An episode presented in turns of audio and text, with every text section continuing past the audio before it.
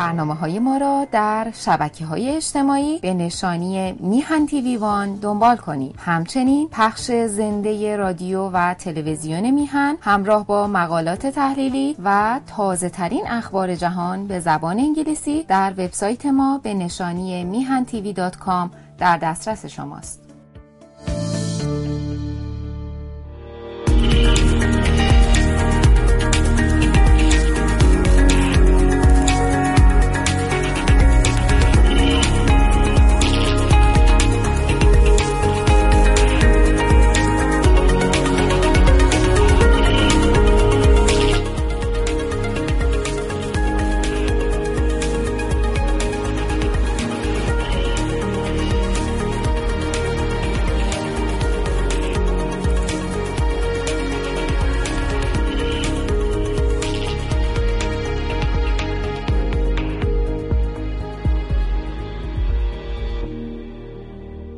عرض ادب و احترام دارم خدمت تمامی بینندگان و شنوندگان میهن تیوی. مجددا خوشحال هستم که زمانتون رو در اختیار ما قرار دادید تا بیننده و شنونده این برنامه باشید. بحث هایی که امروز می‌کنم به بررسی بازارهای مختلف اختصاص داره در خصوص آینده پرونده وین هست. و اتفاقاتی که در بازار مسکن ارز و خدمت شما ارز کنم دیگر بازارها میفته. صحبتی رو خواهیم داشت در خصوص معیشت کارگران و پیشنهادات در خصوص بازار سهام. اون چیزی که الان تقریبا مشاهده میشه در این هفته ای که گفته می شود هفته پایانی مذاکرات وین هست این است که به لحاظ فنی توافق نهایی شده و فقط دستورالعمل نهایی در حال نگارش است. از روز پنجشنبه مذاکرات جدیدی آغاز خواهد شد که این مذاکرات جدید سرنوشت نهایی توافق رو روشن می‌کنه. بر همین مبنا با توجه به اخباری که ما در یکی دو هفته گذشته دیدیم شاهد نوساناتی رو کاهشی رو در قسمت بازار ارز ما شاهد بودیم. همچنین در بازار طلا هم قیمت ها کاهش پیدا کرد. که این امر ناشی از خوشبینی بیش از حد دارندگان ارز و طلا در این بازارها بود. نکته ای که در این خصوص وجود داره ببینید دوستان آن چیزی رو که امریکا هفته گذشته اعلام کرد برداشته شدن یک تحریم از 1581 تحریم در خصوص مباحث تحریم های ایران بود.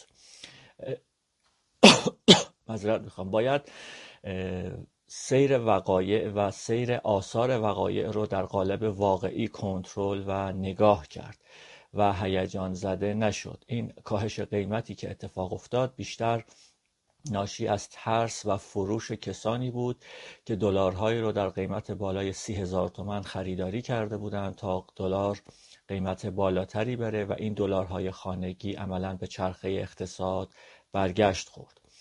اما پیش بینی میشه که حتی اگر هم در صورت توافق هم این اتفاق بیفتد کفی که برای قیمت دلار حداقل در کوتاه مدت پیش بینی میشه 25 هزار تومن هست. یا حد اکثر اون چیزهایی این, این چیزهایی رو که این روزها می‌بینیم 26 هزار خورده ای چون با توجه به جلسات کارگروه های تخصصی که در خود هیئت حاکمه تشکیل شده و تمامی تحلیل هایی که میان تحلیلگران بازارها وجود داره خیلی کماکان تکرار می‌کنم که تمایل برای قیمت کاهش شدید نرخ ارز وجود نداره با توجه به مباحث کسر بودجه. این رو حتما دوستان در دستور کار قرار بدند و پیگیری بکنند. عدم هیجانی شدن عدم حرکت گله ناشی از نوسانات رفتارها در بازارها به شما کمک می‌کنه تا دیدگاه مشخصتری رو داشته باشید. و در این خصوص تصمیم گیرنده نهایی خودتون هستید. در خصوص بحث طلا هم کماکان همین جوری هست و این اتفاقات در حال سازماندهی هست و قیمت طلا هم آرام آرام داره کاهش پیدا می‌کنه قیمت سکه گرمی نیم سکه مزنه یا مسقال طلا و قیمت دیگر اسعاری که در خصوص دیگر بازارها هم هست کماکان این عددها رو داره. اما نکته مهمی که در این قضیه وجود داره این هستش که باید با توجه به روندها و هفتگی در این بازارها حرکت کرد. از دادن تحلیل های دور خودداری می کنند و از پذیرفتن تحلیل های دور هم خودداری بکنید. هرچند بسیاری معتقد هستند که کارشناسی آن هستش که تحلیل دور بدهد. شرایط کلی اقتصاد ایران آنگونه نیست که بشود به واقع تحلیل دور داد مگر اینکه از حوزه پیشبینی وارد پیشگویی بشیم که من از داشتن این تخصص بی بهره هستم. در خصوص دیگر مباحثی که وجود داره در خصوص بحث بازار مسکن.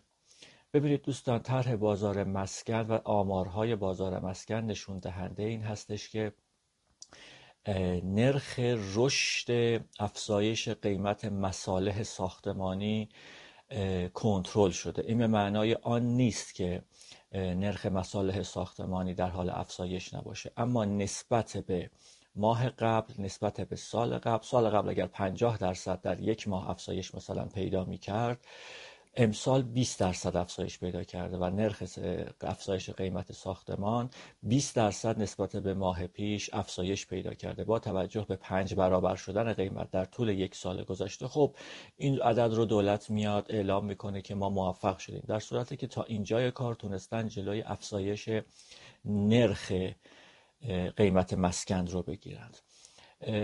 شاخص شامخ شاخص مدیریت خرید مدیران ایران و همچنین فعالان بازار مسکن این رو نشون میده که یک نوع خوشبینی برای به راه افتادن بازار مسکن اتفاق افتاده و کماکان آمار معاملات بالا هست و میزان پروانه هایی که شهرداری ها برای تولید مسکن هم دادند رو به بالا هست. یعنی به نوعی آرام آرام یک جوری تقریبا نشون میده که در برخی جهات از رکود فاصله گرفتیم. اما کماکان کل این بازار در شرایط رکود هست و کماکان مباحث تورمی خودش رو داره.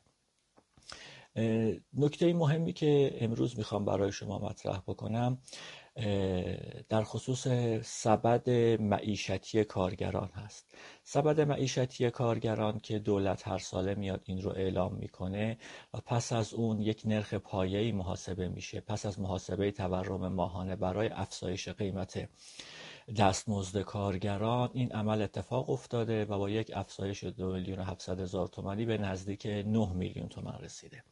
شاید در نگاه اول این عدد عددی بالا به نظر بیاد اما این یک عدد عدد بالا نیست.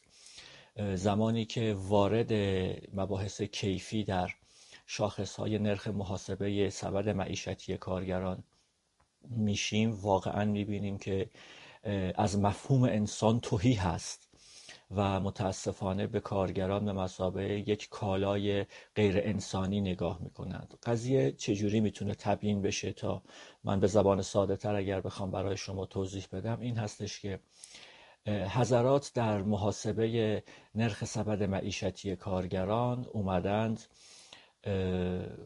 فقط سه وعده غذای گرم رو در نظر گرفتن یعنی صبحانه نهار شامی رو که مردم می‌خورن گفتند یک مزد می‌خوام یک وعده غذای گرم رو در نظر گرفتند و گفتند که یک وعده غذای گرم برای کارگران کافی است.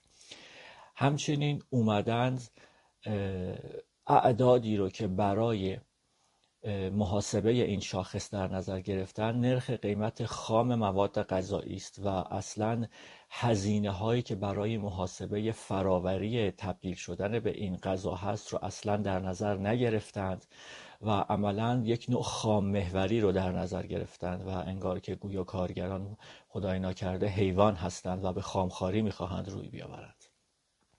مسئله اصلی هم این هستش که در این خصوص هم حتی میان وعده ها غذاهای جایگزین که حتی برای محاسبه کالری روزانه زنده ماندن در میان روز هم هست رو هم در نظر نگرفتن و این واقعیتی هست که در حد یک جنایته و کمتر در حوزه رسانه های رسمی بهش پرداخته میشه. همچنین اتفاق فاجعه بار دیگه که در حوزه معیشت کارگران افتاده این هستش که مذرت می‌خوام.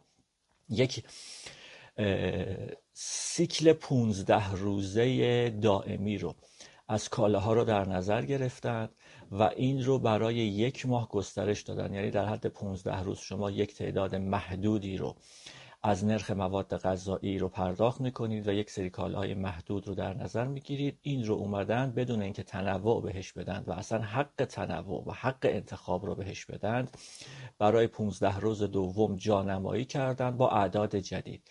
یعنی تنوع هم در خصوص معیشت کارگران در نظر گرفته نشده.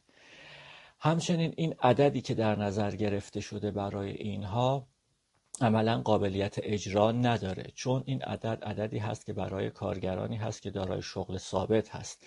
بسیاری از کارگرانی که در افزایش فرایند حقوق جا میمونند بیمه هاشون رد نمیشه. کارگران فصلی کارگران غیر دائمی کارگران قراردادی کارگران پروژه‌ای و کارگران بازنشسته عملا در فرایند این افزایش قیمت با استفاده از همین سبد معیشت فاجعه بار هم جا میمونن. و همچنین محاسبه این شاخص به صورت استاتیک هست. یعنی یک بار این شاخص رو حساب می‌کنند و پس از اون یک بار هم افزایش قیمت افزایش دستمزد کارگران رو میدن. اما اتفاقی که میفته این هستش که افزایش قیمت ها به صورت دینامیک و پویا هست و هر ماه و هر هفته یا حتی هر روز افزایش قیمت می‌خوره و عملا این شاخص هم کارایی خودش رو از دست میده. در هر صورت این توصیه هایی بود که در خصوص این مباحثی بود که من تا اینجا برای شما داشتم و این هشداری بود که برای عزیزان عزیز کارگر علل خصوص در داخل ایران تا اینجای برنامه من براشون داشتم. در خصوص وضعیت بازار سهام های بسیار متعددی که می‌رسه این هستش که وضعیت بازار سهام با توجه به اخبار مثبتی که دیده میشه در اون چرا اینقدر منفی هست؟ ببینید الان اتفاقی که در بازار سهام افتاده این هستش که نهادهایی که نگهدارنده وضعیت بازار باید باشند به قسمتی از فرایند مبادلاتی و معاملاتی بازار هستند. یعنی به نوعی باجگیری در بازار دست می‌زنند. یعنی چی؟ یعنی اگر یک یا دو روز بازار رو مثبت می‌کنند عملا هزینه این عمل رو از سهامداران خرد و سهامداران حقیقی می‌گیرند و به نوعی صفای فروش رو تقویت می‌کنند تا اون افزایش قیمتی رو که داشتند رو از جیب سهامداران بیایند و سود خودشون رو سود اون کارهایی که جز وظایفشون هست رو از بازار بگیرن. در نتیجه ما شاهد این بودیم که بیشترین افزایش پول حقیقی در چند روزه گذشته از بازار خروج از بازار اتفاق افتاده. بازار عملا به یک وضعیت نظاری افتاده. وضعیت مدیریت سازمان بورس اوراق بهادار در وضعیت فاجعه باری هست و عملا میان صحبت هایی که وزیر اقتصاد و قول هایی که می‌دهند یک تناسب معکوس وجود داره. و بازار متاسفانه کماکان اینجوری هست مگر اینکه یک اتفاق جدید پایه‌ای در خارج از حوزه بازار بورس و در خارج از حوزه اقتصاد بیفته که بتونه این پیشخور شدن اخبار مثبت رو جبران بکنه. یعنی الان اخبار مثبت در حوزه بازار سرمایه کاملا پیشخور شده و ما هر روز در نیمه اول معاملاتی بازار و در پایان بازار شاهد این اتفاقات هستیم. حتی به عنوان مثال این افزایش قیمت خودرویی هم که ناشی از افزایش قیمت مالیات بر ارزش افزوده هم هست باعث گران شدن خودرو شده باعث افزایش فروش در صفهای خودرویی ها شده. یعنی خودرویی ها در بازار سرمایه صفهای فروش زیادی تشکیل میدن. بعد خدمت شما ارز کنم صف خرید میشه و باز مجددا مردم سهاماشون را برای فروش می‌گذارند همچنین در بازار خودرو ما شاهد این بودیم که یک افزایش 79 درصدی بر اساس قیمت تولیدی کارخونه اتفاق افتاده که این عمل ناشی از مباحث مالیات بر ارزش افزوده هست که این افزایش قیمت صورت حسابش رو تولید کننده میده پرداخت کنندش مصرف کننده هست و مقصد نهاییش سازمان مالیاتی کشور هست و این امر هم در حوزه بازار خودرو اتفاق افتاده. اما کسانی که در بازار فعال هستند اگر بخواهیم یک بررسی مقایسه‌ای صندوق‌های سرمایه‌گذاری در سهام رو داشته باشید بهترین صندوق ها صندوق پالایشی یکم با یک ممیز 14 درصد در ماه گذشته راه برد با منفی 11 صدم درصد مثبت مثبت 11 صدم درصد مثبت بوده. و خدمت شما عرض بکنم که فراز دارایی یکم با منفی دو ممیز پنجاب و چهار. اجازه بدید من این اعداد رو مجددا نگاهی بکنم. ببینید الان پالایشی یکم یک ممیز چهارده که عددش مثبت راهبرد ممتاز ابن سینا با منفی 11 صدم درصده. یعنی حتی این صندوق هم اگر بهترین عملکرد رو داشته باشه که داره عملکردش منفیه و فراز دارای یکم هم با منفی دو ممیز 54 یعنی اینکه دو تا صندوق از بهترین صندوق ها هم نرخ منفی رو دارند. اما بدترین عملکردها رو اگر ما بخواهیم نگاه بکنیم صندوق مشترک کارگزاری بانک ملی ایران با منفی 12 و 35 مشترک توسعه ملی با منفی 11 ممیز 81 و آوای سهام کیان با منفی 11 ممیز 46 یعنی این اعداد به ما نشون میده که فقط یک صندوق در ماه گذشته یعنی پالایشی یکم با یک ممیز 14 صدام درصد بازدهی مثبت داشته و صندوق های ممتاز هم بازدهی منفی داشتند و صندوق های بدترین عمل کرد هم بازدهی بیشتر از منفی ده درصد رو داشتند و این نشان دهنده عمیق بودن فاجعه در اقتصاد ایران هست. اما سهم هایی که در بازار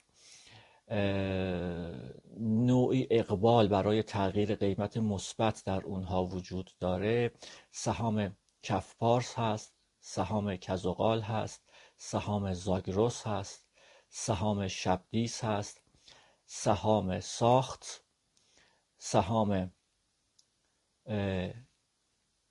قلرست هست چون این در وبسایت سازمان بورس به این نحو نگارش شده. این سهامی هست که بیشترین شایعات در خصوص بازار در خصوص این مباحث در جریان هست و این سهام ها دیده میشه.